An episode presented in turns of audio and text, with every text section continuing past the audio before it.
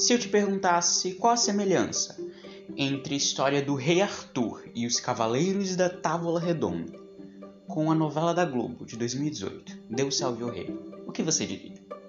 Bem, provavelmente, se você tivesse assistido os dois conteúdos, provavelmente você falaria de um castelo grande cercado por uma ponte, algum rio e a população, a comunidade, o povoado ao redor dele. Mas você sabia que essa característica é, na verdade, um sistema político, econômico e social que retrata como era a Idade Média? Bem, vamos falar dele, do feudalismo.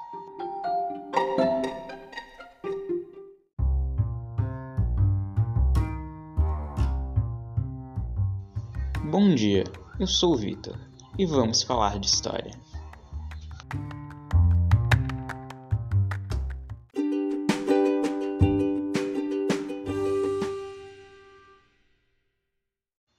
O feudalismo tem suas origens um pouco antes do seu apogeu. Ele se origina com a crise do escravismo, ainda no Império Romano, no seu final. Ele também é influenciado pelas invasões bárbaras. Por quê? Porque as invasões bárbaras vão causar medo na população grega, romana, vai cair o império. E isso vai fazer com que a população saia da cidade e vá para o meio rural. É um êxodo, só que agora urbano. É um êxodo urbano caracterizado pela ruralização na Europa, com um decréscimo da atividade comercial, que devido à saída do povo da cidade, a atividade comercial vai decair. O feudalismo, ele é uma junção na sua origem de costumes romanos, como o colonato, que é o sistema em que diversos colonos cultivavam uma determinada área, mas entregavam parte da, pro da produção ao proprietário. Fiquem atentos a essa característica de colonato. Além do cristianismo, esses dois costumes romanos, o colonato e o cristianismo, mais os costumes bárbaros, como o comitatus, como falamos no episódio dos reinos bárbaros, que é a relação de lealdade do servo com seu superior, e do direito consuetudinário. Mas, Vitor, o que é um direito consuetudinário? É um direito que surge dos costumes, sem leis escritas. E é assim que o feudalismo se origina, com os costumes romanos mais os costumes bárbaros, em meio à ruralização na Europa e decréscimo da atividade comercial.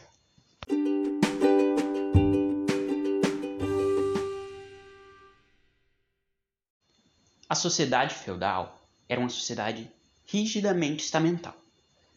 Na camada superior estava o clero, membros da igreja, do alto clero, papas, cardeais, bispos, e do baixo clero, monges, padres e freiras, além da nobreza, com senhores feudais, os proprietários de terra, com a alta nobreza, duques, marques, condes, que surgiram devido a Carlos Magno, como falamos no episódio de reino do reino me fugiu a mente do reino carolíngio, do reino franco. Isso aí, meu caro ouvinte.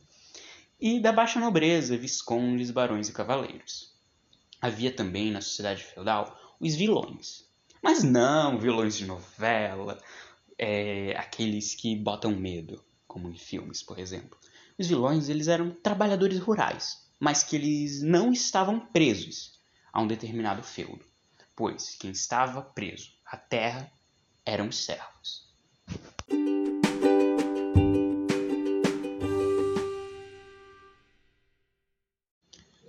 A economia feudal estava totalmente baseada em uma unidade, o feudo. Era uma unidade básica de produção era uma propriedade que tinha tamanho territorial variado.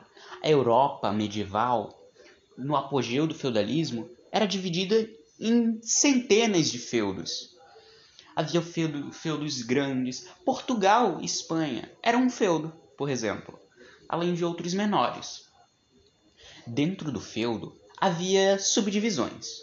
O manso senhorial, que é uma área de exclusiva de uso do senhor feudal.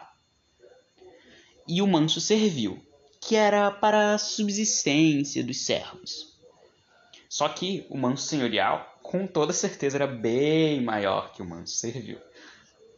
Além de um castelo. No feudo tinha ele, o castelo, onde viviam os senhores feudais. Mas, diferentemente do que muitas pessoas imaginam, os castelos feudais não eram chiques e luxuosos. Esses eram os castelos das monarquias absolutistas posteriormente. Os castelos feudais não era esse luxo todo. O castelo, aliás, era encontrado isolado por, mulher, por muralhas, fossos de água e até eles ficavam em pequenos montes. Isso por causa da extrema proteção do medo das invasões bárbaras a eles. Havia também uma igreja, moinho, celeiro ao redor do castelo e dentro do feudo. Fora do feudo, haviam as chamadas terras comunais, ou manso comum, que eram as terras que não pertenciam a ninguém, nem a senhores feudais, nem a servos, como bosques e florestas. Vale destacar que nos bosques e nas florestas é, era permitida a caça apenas dos senhores feudais, mesmo não pertencendo a ninguém. A economia feudal era uma economia agrícola autossuficiente, ou seja, tudo era produzido ali mesmo. O que isso quer dizer? Isso enfraqueceu todo o comércio da Europa, pois tudo era produzido no próprio feudo com uma baixa produtividade, já que era só para uma determinada quantidade de pessoas de cada feudo. Ou seja, sem excedentes. Era uma economia amonetária. Não havia dinheiro, apenas algumas trocas de produtos que não eram produzidos no próprio feudo. Isso acontecia não constantemente.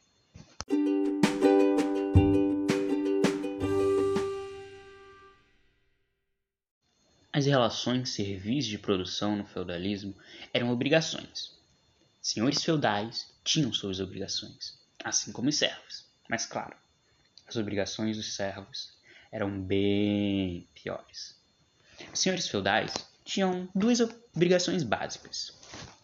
Eles deviam proteger os servos de invasões, que ocorriam constantemente naquela época, e dar a eles uma parte do feudo, que é justamente o manso servil. Contudo, como vocês sabem, eu já falei, não era uma área tão grande assim. Era só para a própria subsistência do servo. Enquanto isso, os servos tinham diversas relações servis de produção, diversas obrigações. Os servos tinham a corveia, que era a obrigação de trabalhar de graça por alguns dias no manto senhorial. Ou seja, além de trabalhar no manso servil para a sua subsistência, o servo tinha que trabalhar de graça no manso do senhor feudal.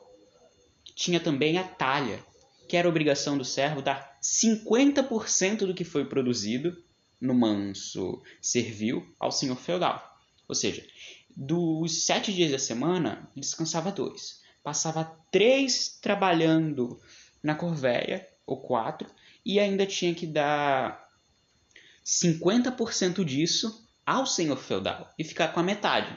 Mas olha só, a outra metade que vai sobrar para ele não vai sobrar muita coisa, porque tem outra relação servil de produção, que é a banalidade. O servo tinha que pagar taxas para uso de fornos, moinhos, porque era assim que ele estucava e produzia sua comida.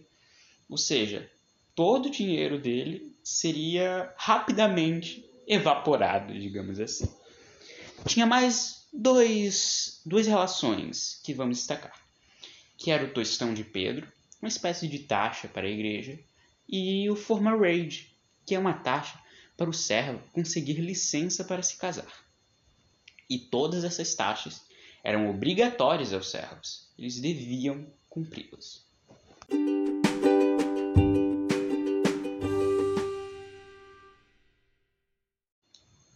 A política feudal ela era descentralizada nas mãos de dezenas de senhores feudais. A figura do rei na Idade Média, continuava a existir. Porém, eram, na verdade, os senhores feudais que protegiam a população.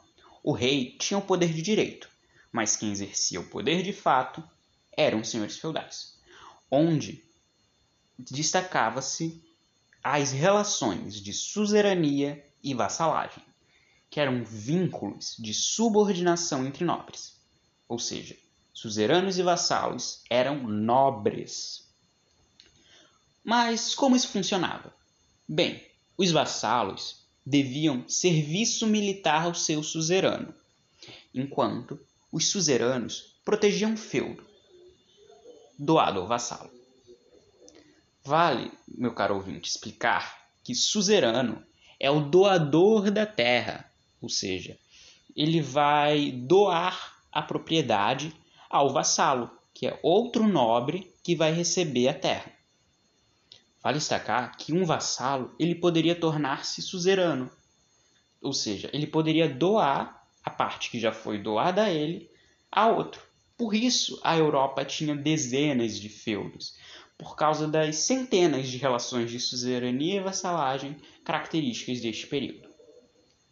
Havia também uma cerimônia para formalizar essa relação entre suzeranos e vassalos. O nome dessa cerimônia era homenagem onde os laços de suzerania e vassalagem ocorriam. Eram em igrejas, donde os vassalos prometiam fidelidade total aos seus suzeranos. E, meu caro ouvinte, normalmente eram selados por um beijo entre eles.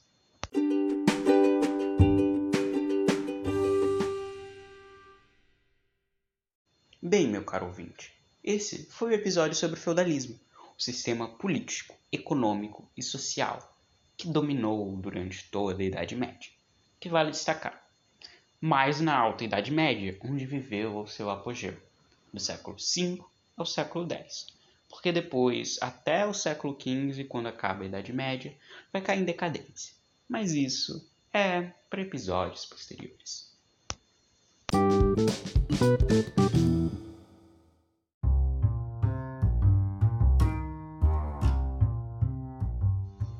Obrigado por me escutar. Até a próxima. E sempre em mente que vamos falar de história.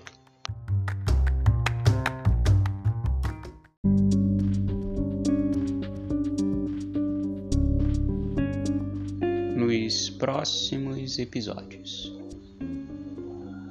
Olha, a principal instituição da Idade Média. Ela exercia influência sobre todas. Todas as áreas e setores da sociedade europeia medieval.